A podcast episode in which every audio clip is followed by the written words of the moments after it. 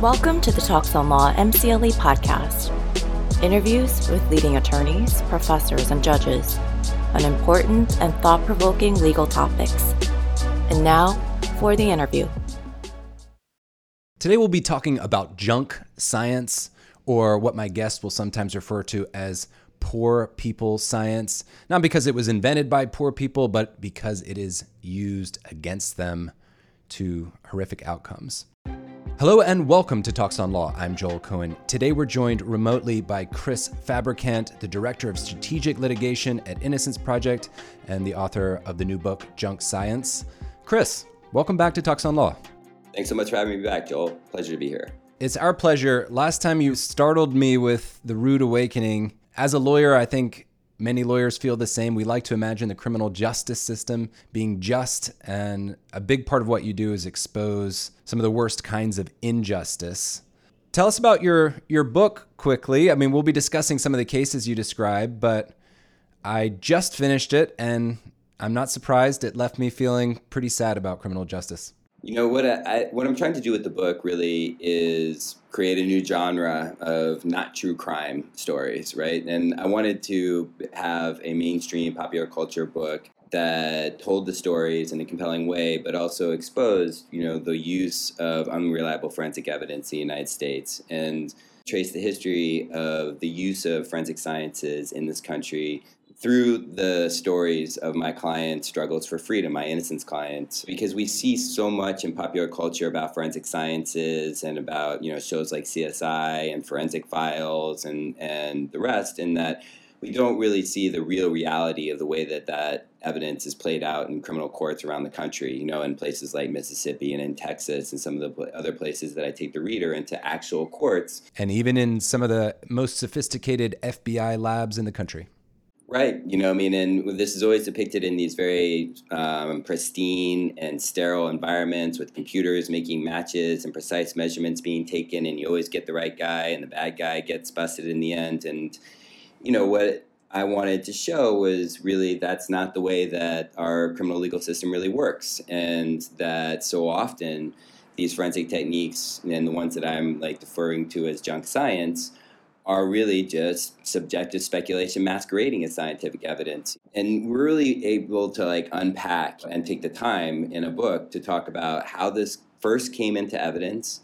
What were the circumstances that were created that allowed somebody that had no basis in science and a technique that had no basis in science into court and be used in capital litigation and still in use today, 50 years later, with no scientific underpinnings?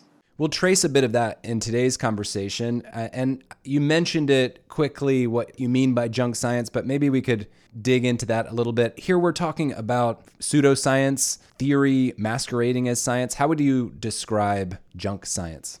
The way I described it very specifically in the book was subjective speculation masquerading as scientific evidence. And what I mean by that is that there's no empirical basis for the opinion. I like the way you, you compared it to astrology. And for those who are astrology fans out there, uh, we're not coming at you, but it's similar in the sense that there can be very elaborate techniques or there can be many books written about it, but it's, it, it's not having to face that hard edge of scientific rigor. It's not being tested in the way that we assume when people talk about science. Yeah, you know, I use the astrology um, analogy really because exactly astrology's been around for a thousand years, right? And that there have been many, many textbooks devoted to it. There are very elaborate ways where to do a proper reading, and that there are wisdom that's handed down from generation to generation. And you know, there are there are basically rules, you know, I mean, to it, you know, I mean, but that doesn't mean that astrology is capable of predicting the future. And it doesn't mean that if your reading turns out to actually come true, that astrology works, right? You know, a broken clock is right twice a day, right? And so this is also true with forensics that have not had real scientific rigor that underlies the, the opinions, but what you have is the received wisdom from generations of forensic practitioners that are passed down from one to the next to the next thick textbooks are written, lots of articles are written in peer reviewed journals, but there isn't actually scientific research underlying any of the opinions. It's just an opinion. And when you have that And so many of these are subjective opinions, right? And so, in a subjective opinion, is going to be influenced by bias, both explicit and implicit bias. And so, when you have forensic sciences, which are really viewed as, and they really are, a law, an arm of law enforcement, right? They're not independent labs that are producing scientific evidence for either party or for the court. Most forensic labs, almost every forensic lab, except for the one in Houston, which I think you've had Dr. Peter Stout on the show talking about, you know, the independence of the Houston lab, which is a model for the rest of the country. And for those listening, we, we did do an interview with the director of the Houston lab. We'll we'll recommend you take a look at that as well to talk about some of the new techniques in forensics. And what's important about the independence of that lab and what's lacking in all the other labs around the country is that when you have forensic analysts that are working in law enforcement and working hand in hand in law enforcement and are part of the same budget and part of the arm of um, the, the either the prosecutor's office or the police department and you're dealing with subjective evidence right? And so many of these techniques that i talk about in the book are essentially trace evidence right? So footwear and fingerprints and firearms and tool marks and bite marks and the rest those are not measurements that are taken in these. And so you have bias will slip in you know i mean and, and one of the the most stark examples of that that i talk about in in the book as well is the in the aftermath of the wrongful arrest of brandon mayfield on a fingerprint match after the madrid uh, the bombing of the commuter train in madrid spain in 2004 there really never been a high profile wrong match, you know, I mean, in, in a fingerprint case before. And Brandon Mayfield had never been to Spain. And thank goodness for him. Uh, poor guy. If he had just come back from a trip to Madrid, he'd be one of your clients now. He'd still be in prison, right? The uh, so what what that showed was that this is subjective it is prone to bias. And when the FBI looked at Brandon Mayfield, he happened to be Muslim. He happened to have been married to an Egyptian national. And he had happened to represent somebody that had once been convicted of providing material aid to a terrorist organization. None of which was relevant to this the the bombing of the train at all. But that type of information seeped into the analysis. And so the experiment that I wrote about after that was done by Itiel Dror. And what he showed, what he did, was very clever, is that he took these five very experienced latent fingerprint examiners, all board certified. I think one of them was at the FBI. And he gave them latent prints from crime scenes and exemplars. And what he didn't tell them was that it was from their own prior casework, that they'd already come to conclusions uh, around this evidence before. And the only thing that he changed was the contextual information that was in, included in the case file, something like the suspect confessed or there were eyewitnesses, so that would point you one way or the other. And three fifths of them changed their minds from their original conclusion. Right? It's astonishing. Yeah. I mean, this is not bite marks, dude. This is fingerprints, right? And so we know that if we don't separate the crime labs from law enforcement, we're going to get biased results. And maybe this is a good time to, to point out. I mean, we're going to be talking about basically flaws in the criminal justice system, but some of these are flaws in us as humans, in the way that our minds process information, as you mentioned, in our biases. And we're not suggesting that these are these fingerprint scientists or forensic and analysts are some type of villains. They're trying to they're trying to put bad people away. They're trying to do their job well, but they were manipulated and it showed just how easy they can be manipulated. Yeah, I, I, should be very clear is that, you know, with notable exceptions, some of whom I write about in the book, forensic analysts are well intentioned, often brilliant people, and are, you know, trying to do the right thing and are not interested in framing innocent people for crimes that they didn't commit. What the the issue really has been is that there isn't, for example, in this country, something like the FDA for forensics, right? So we insist that we have clinical testing of toothpaste, of aspirin, toilet paper, anything that's going to be used by American consumers for public safety reasons, right?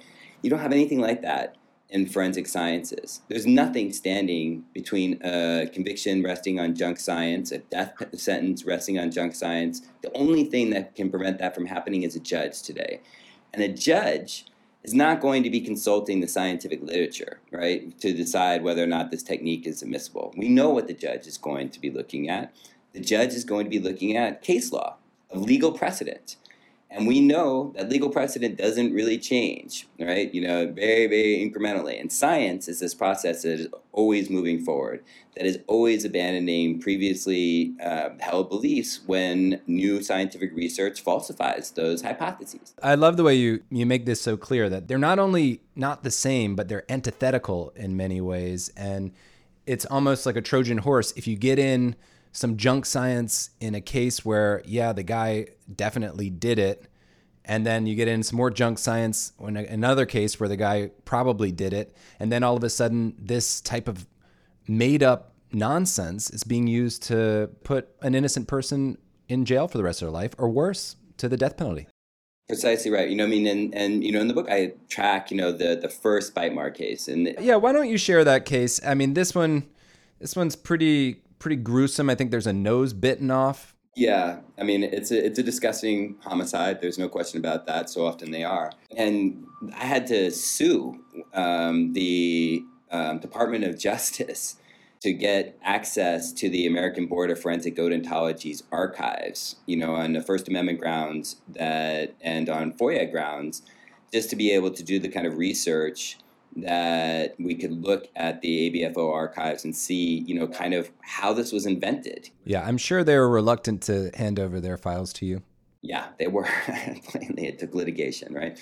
So when I got in um, to the archives, you could see there was forensic dentists were working in a medical examiner's office alongside with pathologists and doing the work of identifying human remains, right? Which is a civic a plus, right? You know, I mean, and this is a good deed that, you know, when you hear stories about somebody's body being burned beyond recognition and they're only being able to identify them through the use of their dental records, that's your friendly local forensic odontologist that did that, right? And that gives a lot of, I mean, it's tough, but it gives comfort to the family to know one way or another. It can remove that pressure of, of not knowing. Yeah, it's a service.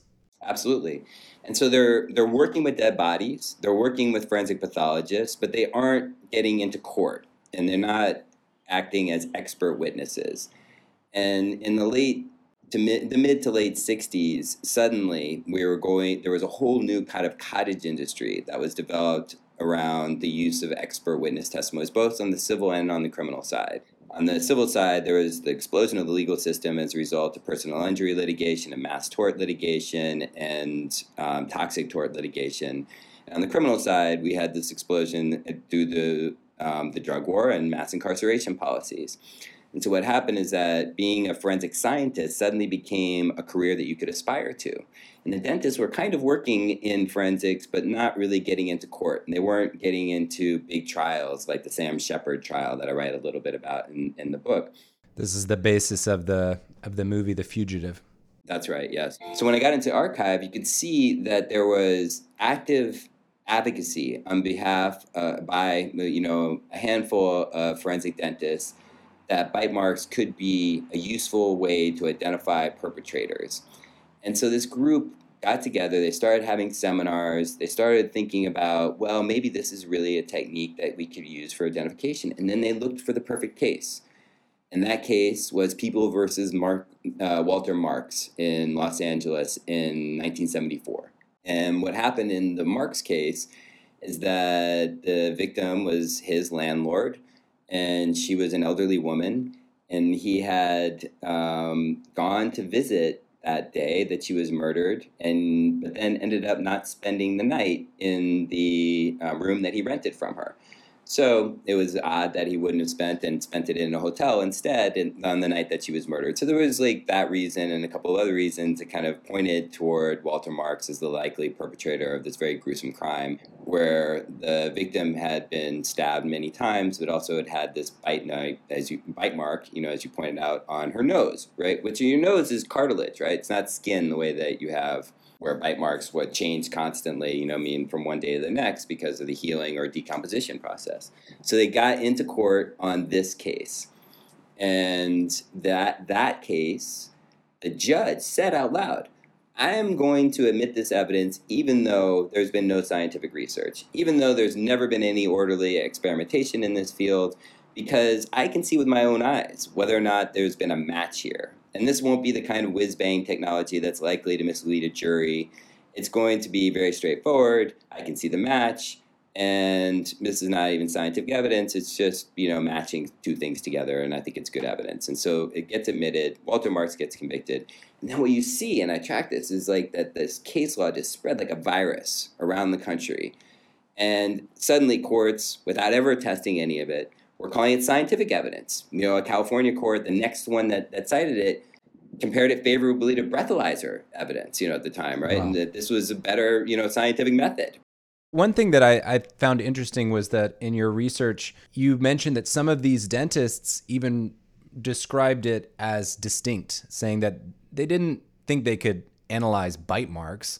God forbid that you could try and look at a bite mark on the skin. They needed a three dimensional bite, like what was what happened in this Marx case, where they could really see into the cartilage.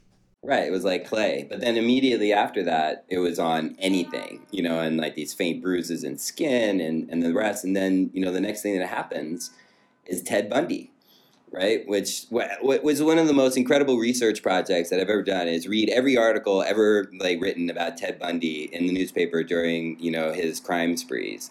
Did you expect to discover that one of Ted Bundy's crimes was the proliferation of junk science? No, he has a lot more victims than we really know. If you think about that in that sense, yeah. I um, what was really surprising to me is that you see that when he finally gets to Florida, right, and the probably is the best known murders that he was convicted of, and the assault of two other women who survived, was in the Chi Omega uh, sorority house in Florida State University.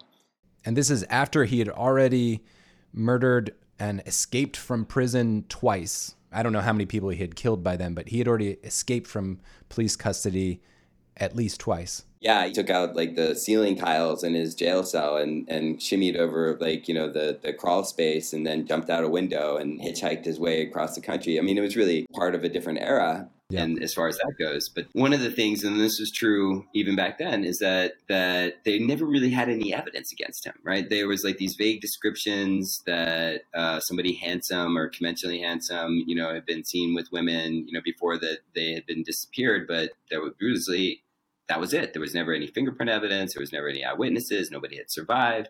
And he was a law student, Chris, or he, he or a law graduate. Yeah, and two of like his trials, he defended himself. And that like also kind of contributed to his fame or infamy, you know, I mean, because the first nationally televised trial in our nation's history was the Ted Bundy trial. Wow. And what you see, and when I was like unpacking all the layers, you know, I mean, because everybody, and I'm not doubting his guilt, you know, I mean, but what I'm saying is that when I was looking at the evidence they actually had in that case, it's really nothing in that there was a one uh, witness who saw a man leaving the sorority house at you know around two or three in the morning.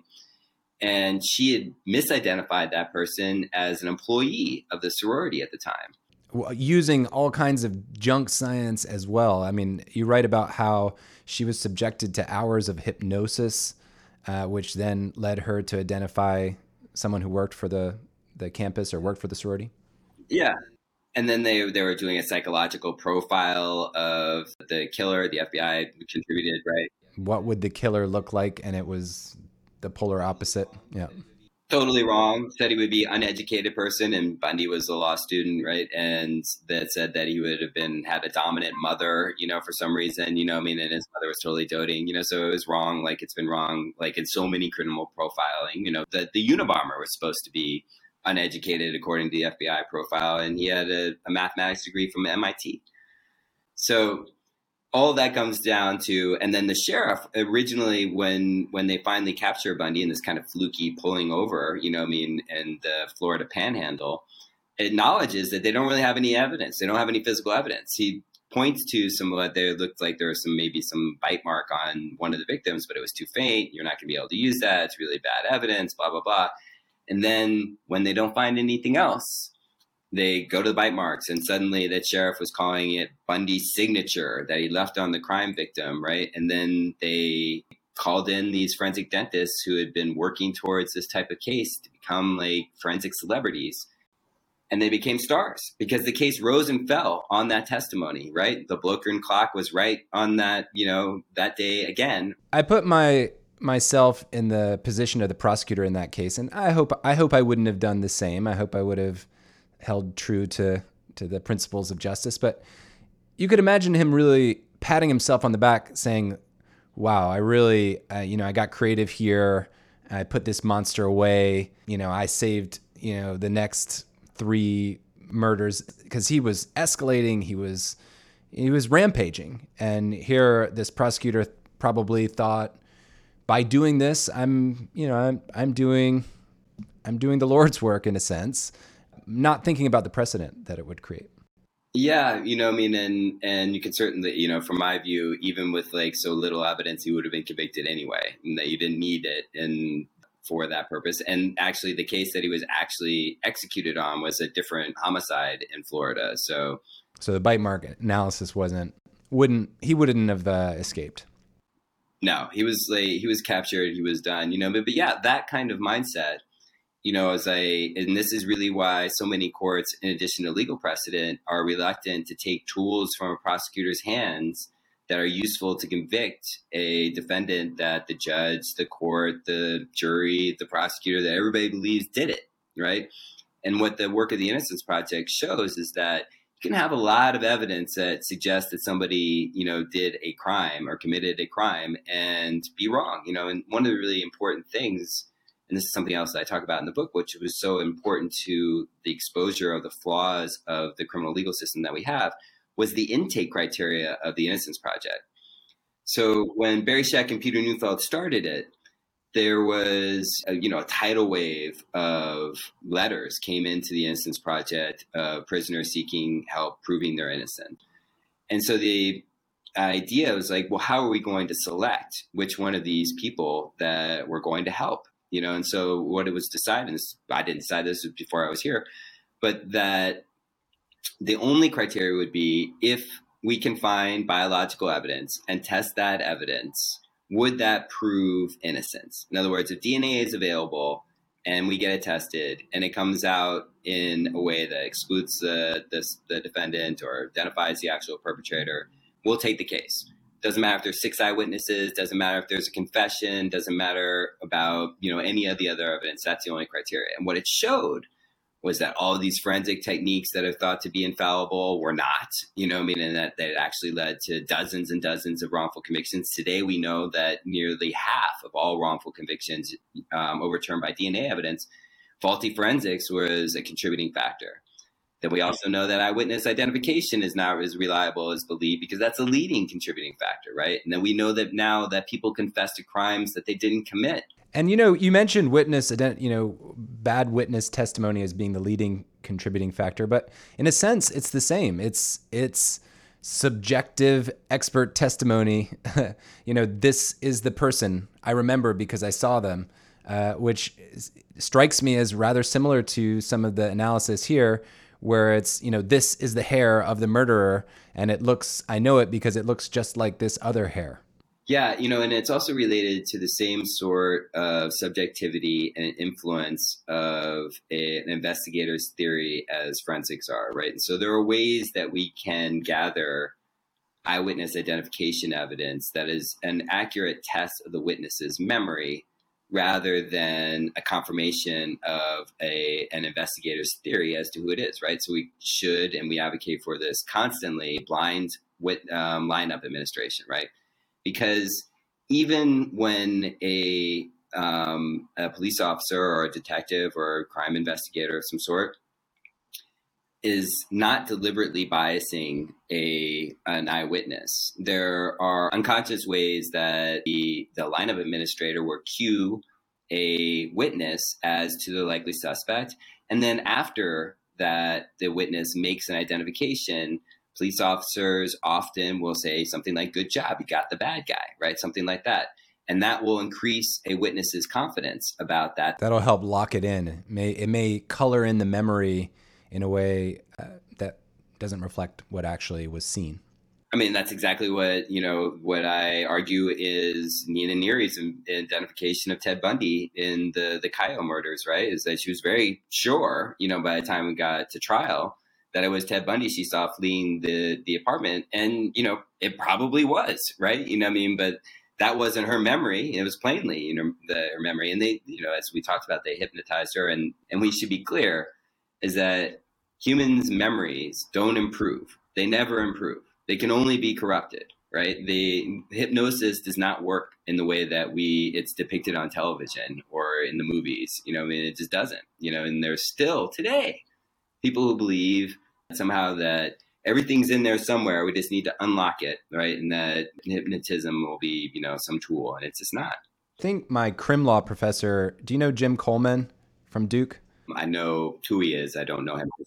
Yeah. Anyway, I think at some point he worked on the Ted Bundy case pro bono on the like death row. You know, he described it in our class that it wasn't like he thought Ted Bundy needed to be released, but that there's there was so much injustice, procedural injustice in his case that.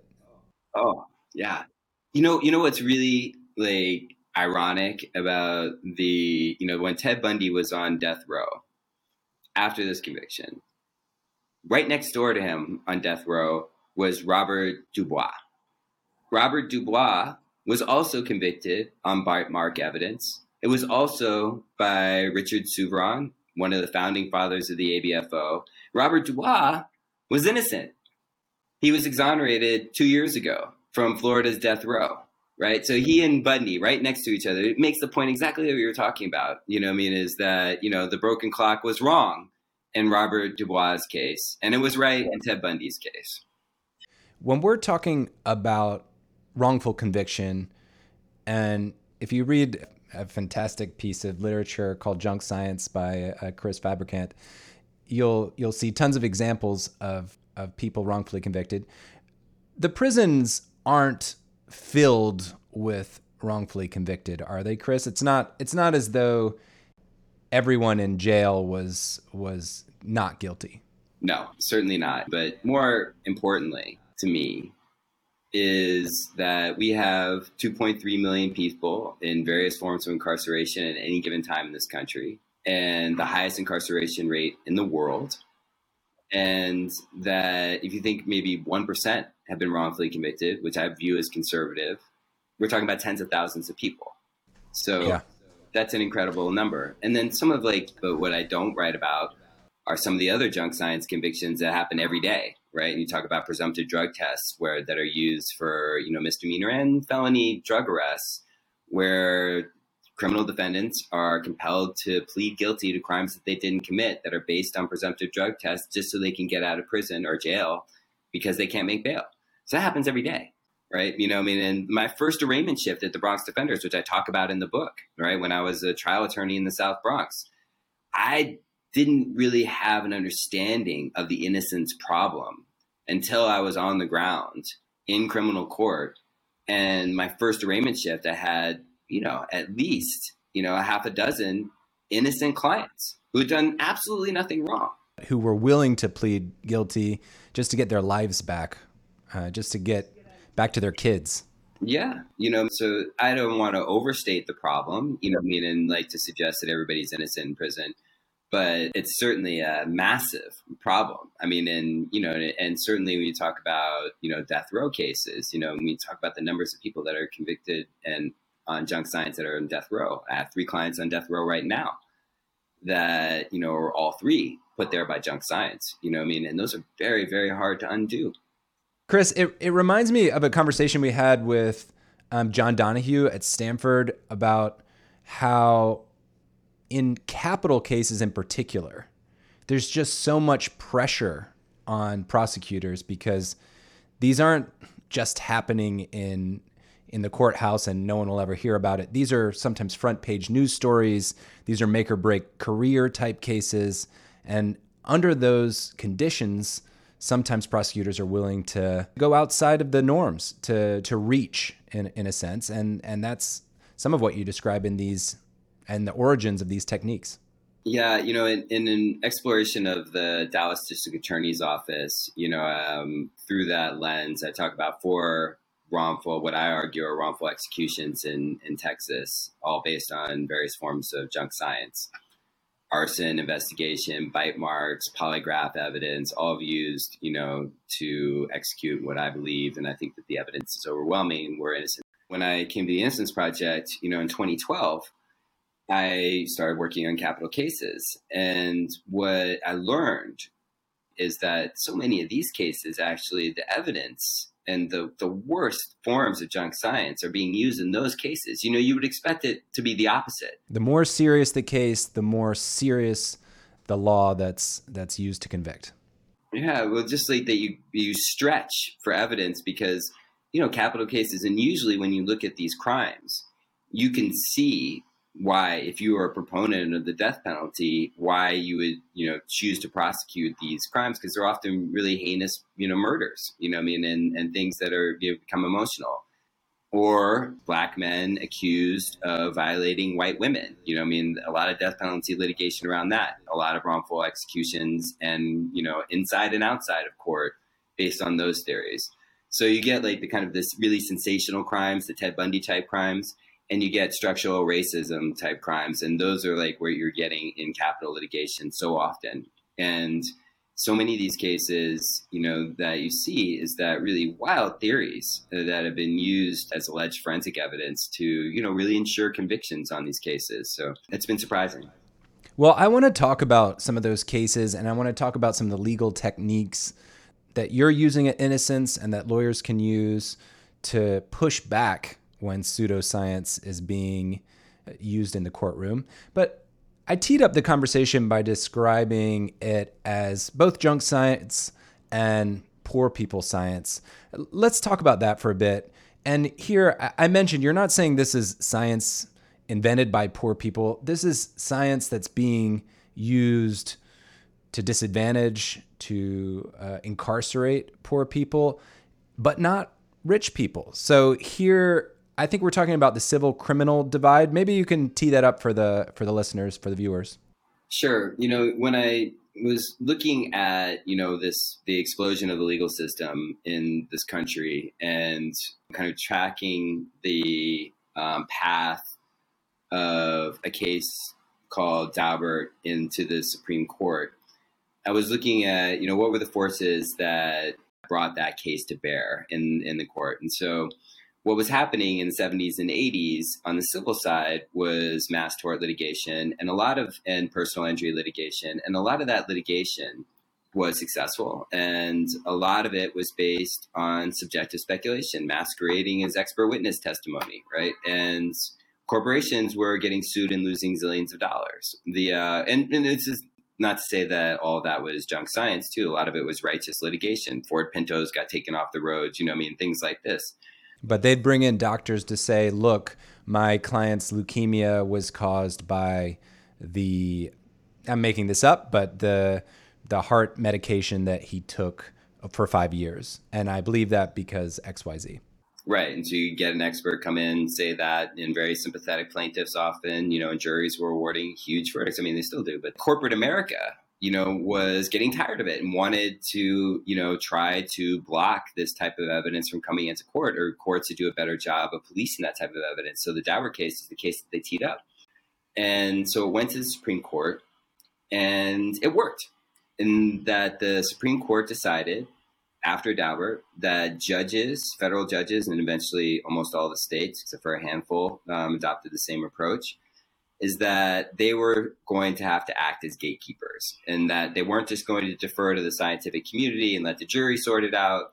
They were going to have to apply basic scientific principles to a proffer of expert witness testimony to see whether or not it holds up. Doesn't mean that it's like, you know, the, the greatest evidence ever, but that it has some basic scientific principles have been applied to this evidence, right? Something like, do we know what its error rate is? Something as simple as that, right? And so that decision was hailed as a reliability revolution. And it was, you know, for the civil defendants. What was Dow Pharma getting sued for in that case? There was a drug called Bendectin that was alleged to cause birth defects, and that the drug was used by pregnant women to mitigate morning sickness. And so the theory was that this drug had caused birth defects, and they had some very sympathetic the Dauberts, you know, I mean, who's uh, that one of their children was born with something like almost like flippers for arms, hmm. and so it's you know a, a terrible birth defect, you know, I mean, and you know this is true in criminal cases too. When you have really sympathetic plaintiffs or victims, you know, I mean, like sometimes we turn off our critical thinking, and so that was the theory in that case, and what they showed, and this is an empirical study that was done by Peter Neufeld, the co-founder of the Innocence Project, about 10 years after Daubert, showed that judges had been, you know, successfully eliminated or, you know, blocking so many more unreliable opinions from coming in in civil cases. But nothing had changed in the criminal side hmm. and that it wasn't even raised in the the oral arguments around Daubert in the Supreme Court that this would also, of course, it would apply to criminal cases as well. But nothing changed in the criminal legal system at all. And then I did a follow up study with Professor Brandon Garrett in 2018 that showed nothing had changed even after we had multiple scientific reports that were deeply critical of all forensic techniques, even after we had over 300 people wrongfully convicted and proven so uh, by DNA evidence. And now, if you look at the National Registry of Exonerations, it's three, over 3,000. And those are just the ones that we know about, is that still nothing had changed. You know, so the theme that I explore in the book is that this is poor people science, right? Because they don't care. We don't care as a society about the scientific evidence that we're using to incarcerate and execute largely and disproportionately black and brown people and poor people in this country. And the evidence is empirical, it's stark, it's not me speculating, it's right there. We just don't care. You said so much there that I think resonates with everything that is wrong with, with the justice system, but also a lot that's, again, wrong with us as people. When a case involves, you know, the murder of a child or the rape and murder of a young woman, there's so much emotion and there's so much just natural empathy and anger that hard nosed justice, that rational justice, it's really the true test of the ability for the justice system to to hold up. Um, and you know, as you point out, these techniques, because I you know they're not science, but these techniques can be effective in persuading the jury to convict.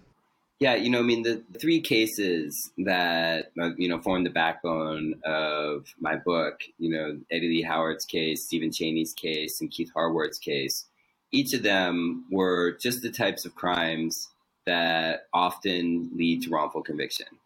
So with Eddie Lee Howard, it was an elderly white woman who was thought to have been um, raped and murdered, and you know by a black person, right? And so that same theme that we just talked about wrongful conviction and death sentence. And then the other two were the victims in that case were white middle class victims, which we prioritize in our criminal legal system above all other types of victims. And those were sensational crimes, right? You know, you talk about Keith Harward's case, it's hard to imagine a more extreme lived nightmare. Like when people ask, what's the worst, your worst nightmare? I, I can't imagine whew, I can't imagine worse. Yeah. What happened was is that there was a young married couple um, in their early 20s living in Newport News, Virginia, near the Navy base there. They had three little kids. Oh, yeah. That were asleep in the upstairs bedroom. And the husband and wife went to bed around midnight one night after Jesse Perron was his name, came home from work where he was working at the Navy Yard.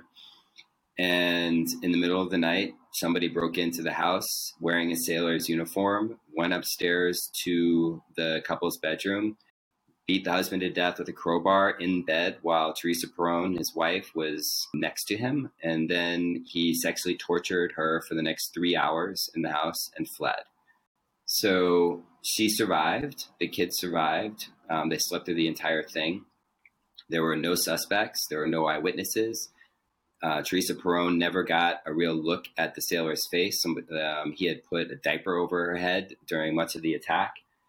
And the only thing that they had to go on was a vague description of somebody around 5'10, white person, clean shaven, and a low ranking Navy member because of the chevrons on the uh, on the sleeve of the uniform. And it was interesting. You pointed out that that description, because it was so vague, matched oh uh, a couple thousand sailors. Yeah, so the USS Carl Vinson was dry docked in Newport News Navy base at the time. So there were thousands of soldiers that were assigned to that ship, and thousands that that resembled this description that Teresa Perron had offered, and she she too was hypnotized and and didn't come up with a better description. And so the only real what they thought was evidence was bite marks on her thighs. And, you know, in this, like, unlike so many of these cases, we knew that they were bite marks because she testified that she'd been bitten, right? So often these entries that are claimed to be bite marks aren't even bite marks. So, but this time we knew.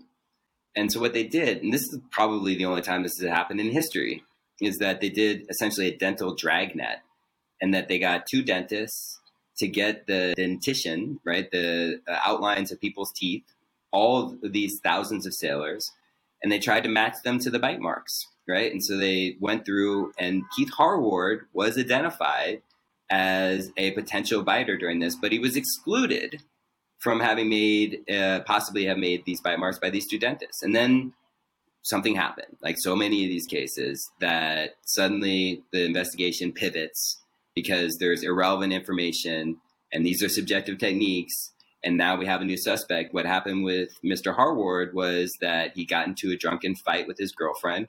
She hit him with a frying pan. He bit her on the shoulder, and he got arrested. So now we have a a proven biter on the scene, and someone who happens to be on the same boat where this monster uh, is believed to be. Precisely right. You know, what I mean, and then so the detective actually takes Teresa Perron to Keith Harward's arraignment on this assault charge, which I should say was ultimately dropped, and asks her to make an identification in court. And what's really incredible is that she doesn't, is that so many victims would have been very happy to point him out. That's the suspect. That's the suspect the police believe. He's a biter. He's a Navy. You know, I mean, but one thing that we've seen in so many of these wrongful identification cases is that they ignore this fact the facial hair, right? That Keith Harward. He had a mustache, right? And that's something that social science demonstrates people remember, like visible tattoos on necks or these types of like like distinguishing features are much more reliable indicators of a reliable identification than something as vague as that. So him wearing a mustache should have been a signal, and her failure to identify him under those circumstances also should have been a sign, but it wasn't they continued, he was the only suspect, so they continued that investigation.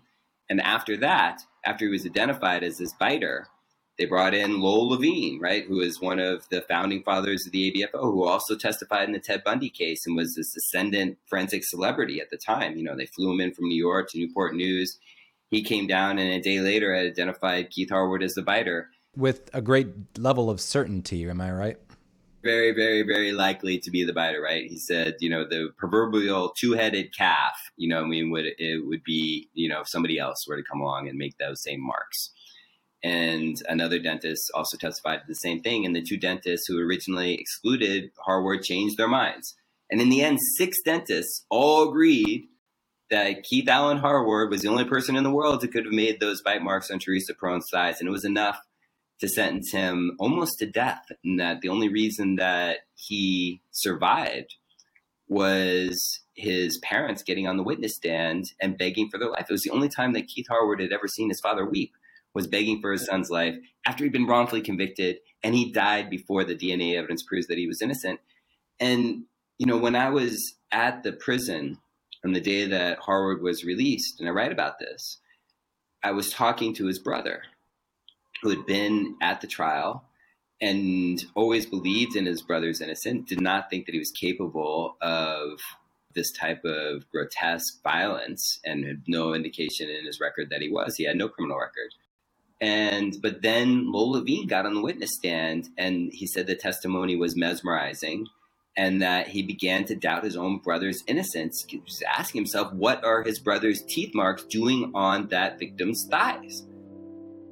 A quick pause for lawyers listening for CLE credit. The code for this course is 10 10 8. Again, that's 10108. And now back to the interview.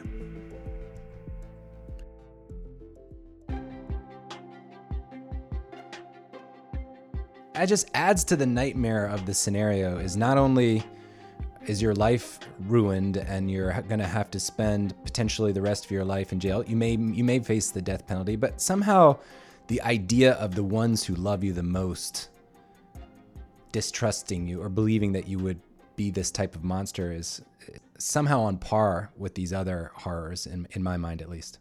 Yeah, and so many of our clients at the Innocence Project, even when they've been like like Keith Harward, you know, conclusively proven innocent, are still subject to the same prison re- uh, reentry issues that everybody is, right? You know, I mean, and and that the fact that they were innocent doesn't matter, and often the meager reentry resources that are available to folks who are coming home from prison aren't available to exonerees because they were innocent, right? So you don't you don't meet the criteria.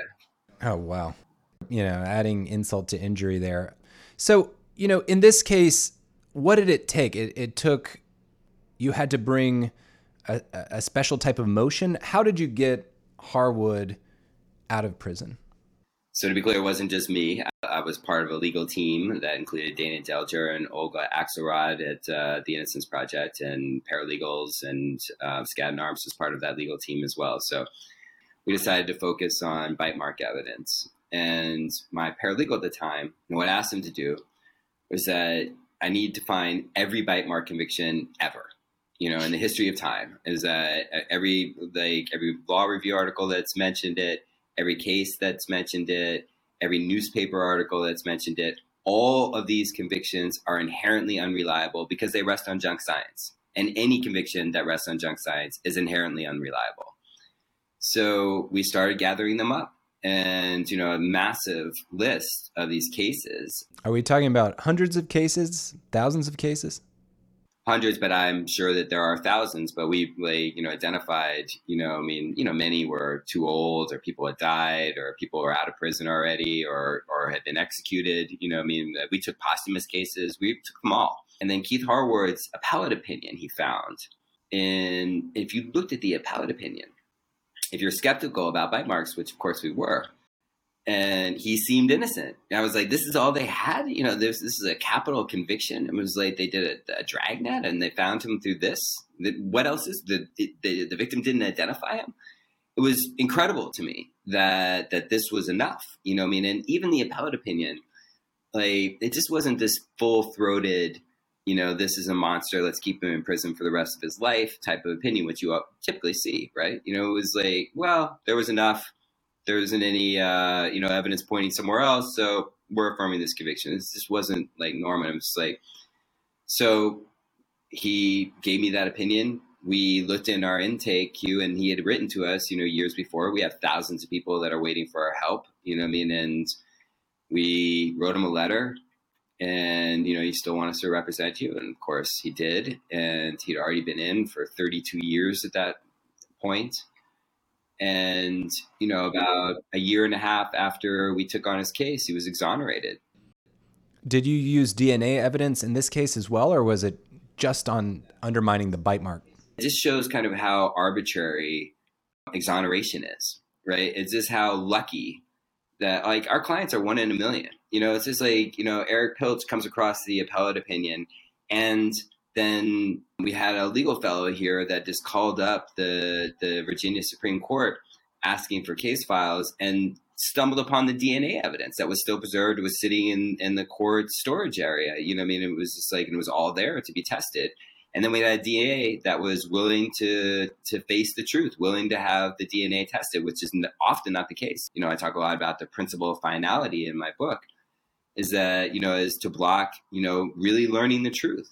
And that didn't happen here. So all these things happened, and then it identified the DNA that we tested in that case identified the actual perpetrator. This guy named Crotty, you know, who was also a sailor on the USS Carl Vinson at the time. And he went on to commit multiple crimes across the country and died in prison at the time, you know, and so often wrongful conviction, you know, I mean, the actual perpetrator goes on to commit more crimes while our clients are in prison for it. Chris, is there a test in for overturning finality? Is there some type of legal roadmap, I suppose, in analyzing whether or not a case is ripe for review? In all states have some statute that allows prisoners to go back to court on newly discovered evidence grounds. Some states are incredibly restrictive, right? So, you know, less than a year later, if you haven't brought in new evidence, then it's forever final and that you can never bring in new evidence. And, you know, some, it can only be DNA evidence. It can't be, you know, something that was, you know, overturned, you know, I mean, uh, or like a Brady violation or the barrier, burial of exculpatory evidence.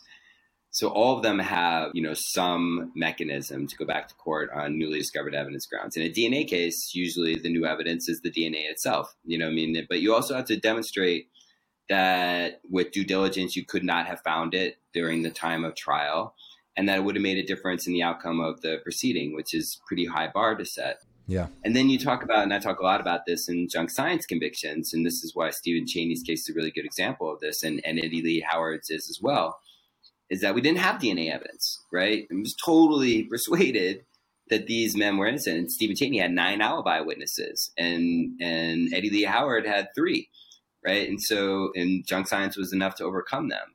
And so, how do you get back into court on newly discovered evidence grounds when one, the legal system isn't even really willing to acknowledge what every mainstream scientist that has ever examined any of these the techniques that I talk about in my book has all agreed with unanimity that these are unreliable techniques. And it's totally opposite, right? Totally opposite in the legal system, right? Which ignore mainstream scientists and rely on the experts whose livelihoods depend on the continued acceptance of this technique. And so you try to get a court to understand and to accept that this is not a reliable verdict and that we must have fair trials and that at the very least, if somebody is convicted, what we now know today to be unreliable forensic evidence, that person is entitled to a new trial free from the taint of junk science. And that's really what, you know, if you can get a conviction, you know, based in by playing fair, you know, I mean, by not using subjective speculation, by having real evidence in the case, then that's what we have in this country. That's the jury trial system, right? But if you cheat, right, if you bury exculpatory evidence, if you use junk science, you know, I mean, we have to have mechanisms to go back into court and so often you know like the only systemic view that you get on the use of these techniques is not the original not the not the walter marx case. They're thinking oh if i let this in you know this is by you know who knows what will happen. You know i'm letting this pandora's box out or a virus. I'm like letting the virus out of the lab. Is that you'll get on the opposite end, well, if I overturn this conviction, does that mean all of these convictions that rest on this technique are suddenly going to be back in the court? Yeah, I mean, that's got to be the fear that's going through some of these judges' minds or going through some of the prosecutors' minds is, you know, what about all those guilty people that I cleaned up and got off the streets? Are you going to tell me that I got to redo all that as well? Well, there's a couple of, and one is yes, you know what I mean? But the, the more accurate, specific point is that not asking to swing open all the prison doors right? If we're going to use scientific evidence, we have to be comfortable with uncertainty and we have to be comfortable with the fact that science changes. And what we know today, we may not believe tomorrow. So that's just the reality of science. And we continue to use more and more and more scientific evidence in our legal system. So we have to grapple with that reality. And just the idea that you're entertaining a motion for a new trial on this doesn't mean that you're necessarily going to overturn the conviction right the judge is going to look at the rest of the evidence in the case and weigh it you know as to whether or not that there was enough evidence without this junk science. Often i disagree with the way that evidence is analyzed you know i mean because there's nothing more powerful than scientific evidence in criminal trials. Nothing. It comes across so authoritative that it's highly persuasive yeah, you know, you get somebody that is given the imprimatur of an expert explicitly by the court in front of the jury. They're the only ones on, on the witness stand that are allowed to offer opinions. They use the, the mantle of science to be persuasive.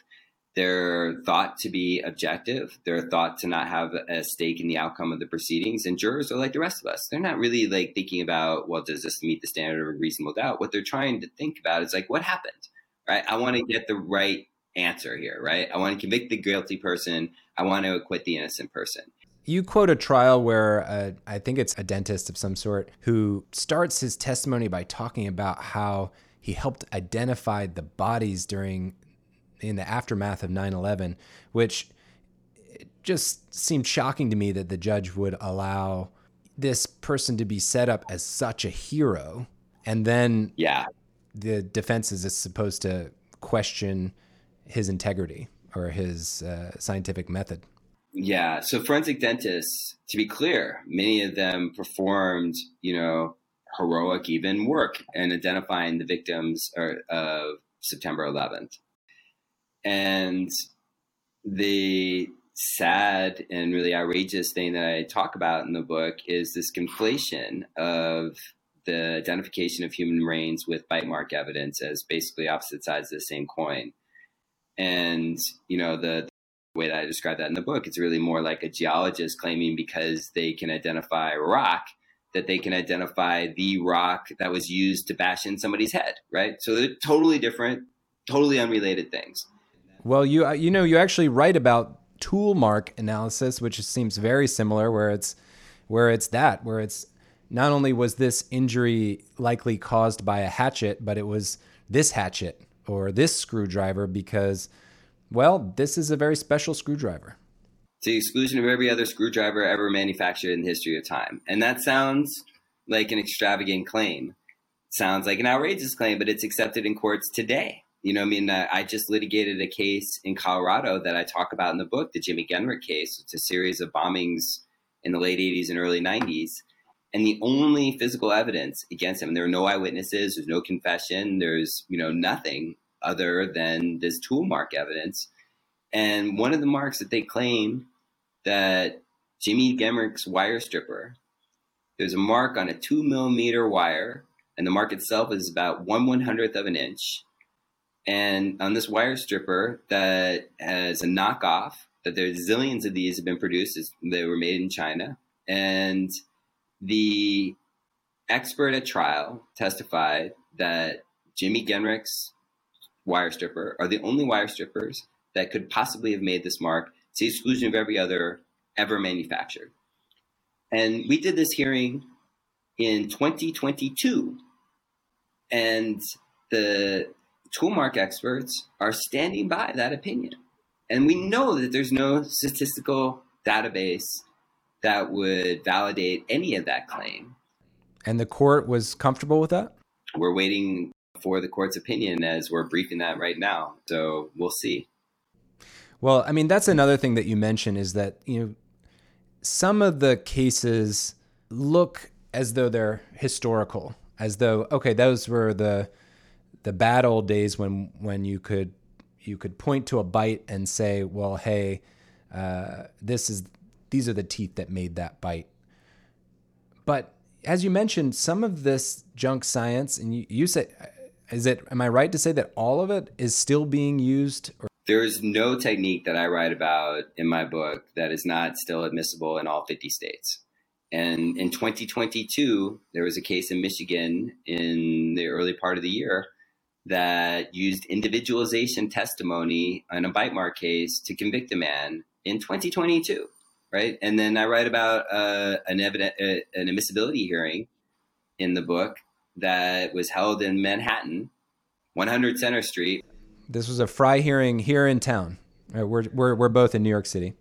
Right. So, and, you know, the, the judge, after listening to testimony from Dr. Karen Kafadar, who is the chair of the statistics department at UVA, has sat on National Academy of Sciences panels more than once, many of them dealing with forensics, has consulted with NASA and the Department of Defense, and knows what she's talking about, right? She testified on behalf of the defense. So did uh, Mary Bush, Dr. Mary Bush, who had done real research in bite marks. But then they, the prosecution, the Manhattan District Attorney, um, through Melissa Mourges, put on some a dentist named David Senn, who I write a little bit about in the book.